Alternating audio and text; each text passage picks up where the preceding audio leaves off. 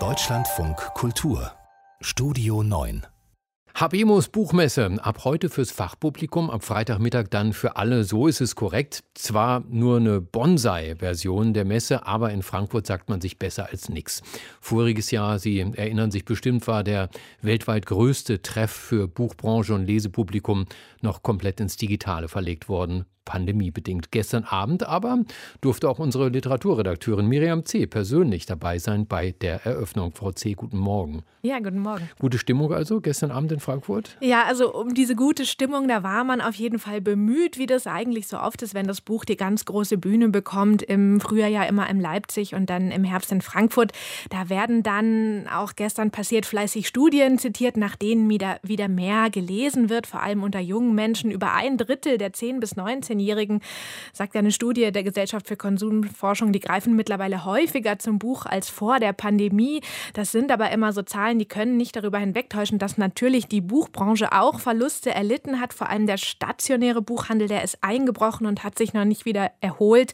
Das musste auch die Vorsteherin des Börsenvereins des deutschen Buchhandels, Karin Schmidt-Friedrichs, gestern zugeben. Ja, und vor allem die Frankfurter Buchmesse, die geht doch angeschlagen mit einem deutlich reduzierten Team, wie der Direktor Jürgen, Jürgen Boos das gestern äh, gesagt hat, in diese, in ihre 73. Ausgabe. Und thematisch, wie sieht es da aus? Mit welchen Themen beschäftigt sich die Messe in diesem Jahr?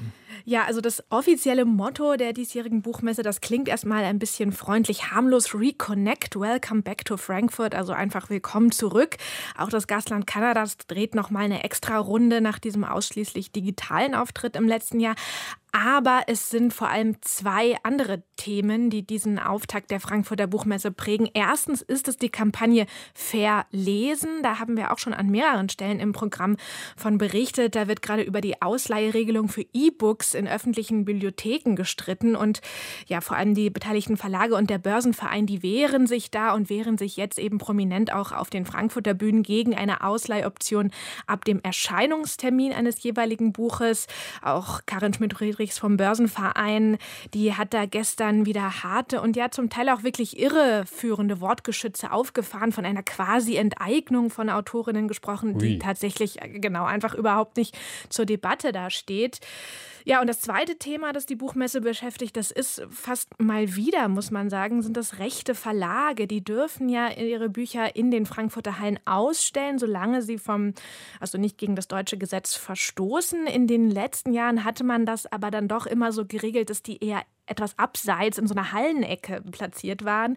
Jetzt ist namentlich der Jung-Europa-Verlag von Rechtsextremist Philipp Stein in unmittelbarer Nähe zum Beispiel auch zur großen ZDF-Bühne in der Halle 3.1, also ein ganz zentraler Ort in der Messe. Und ja, deshalb hat die Autorin und Aktivistin Jasmina Kunke aus Protest ihre Auftritte auf der Messe abgesagt. Sie fühle sich dort nicht sicher, hat sie gesagt. Und gestern im Laufe des Tages sind ja auch einige andere AutorInnen, zum Beispiel Schauspielerin und Autorin Annabella, Annabelle Madeng oder Autorin und Grünen-Politikerin Jasminata Touré beigesprungen, haben sich mit Kunke solidarisiert und werden jetzt eben auch nicht zur Buchmesse anreisen. Hm, Bücher als Gefahr fürs Publikum. Merkwürdig. Wie positioniert sich denn die Buchmesse da zur Kritik an, an diesen rechten Verlagen auf ihrem Gelände? Ja, dieser, der Direktor der Buchmesse Jürgen Boos, der liefert auf diese Kritik eigentlich äh, immer dieselben Worte seit Jahren. Er beruft sich da auf die Meinungsfreiheit, the freedom to publish, hat er gesagt, das sei das höchste Gut, das die Frankfurter Buchmesse kenne und eben alles, was von deutschen Gesetzen gedeckt würde, das finde auch statt, sagte er. Das hat 2017 zum Beispiel schon mal ganz ähnlich geklungen. Da hatte die Präsenz neurechter Verlage auf der Buchmesse auch zu Protesten geführt. Und ja, ich denke, vor diesem Hintergrund wird man da ganz genau hinschauen in diese zentrale Halle 3.1, wo übrigens auch unser Stand ist, wenn die dann ab 10 Uhr ihre Türen öffnet. Das klingt fast nach Same Procedure as every year. Wird das also wieder eine Buchmesse wie vor Corona, nur kleiner?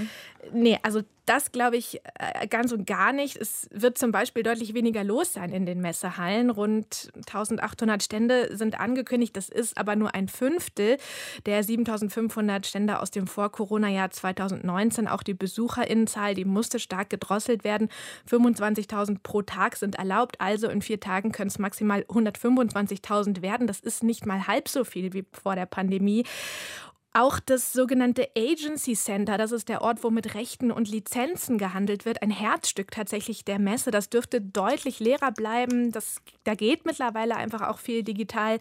Und vor allem aus Asien und Amerika werden kaum FachbesucherInnen erwartet. Einige Gäste konnten nicht anreisen. Es gibt hybride Veranstaltungen. Also alles wirklich noch weit weg davon, wie es mal vor Corona war. Hm, und wenn ich nicht in den nächsten vier Tagen unter den 25.000 erlaubten Besuchern pro Tag bin, Beginn. Ab Freitagmittag können ja alle rein. Was dann? Ja, also man kann zumindest in unserem Programm so ein bisschen Buchmessenatmosphäre aufschnappen. Die Lesart sendet heute um 10.05 Uhr und dann bis einschließlich Samstag aus den Frankfurter Hallen. Und am Samstag senden wir auch trotz abgespeckter Messe ein paar Highlights aus dem literarischen Halbjahresprogramm im Bücherherbst.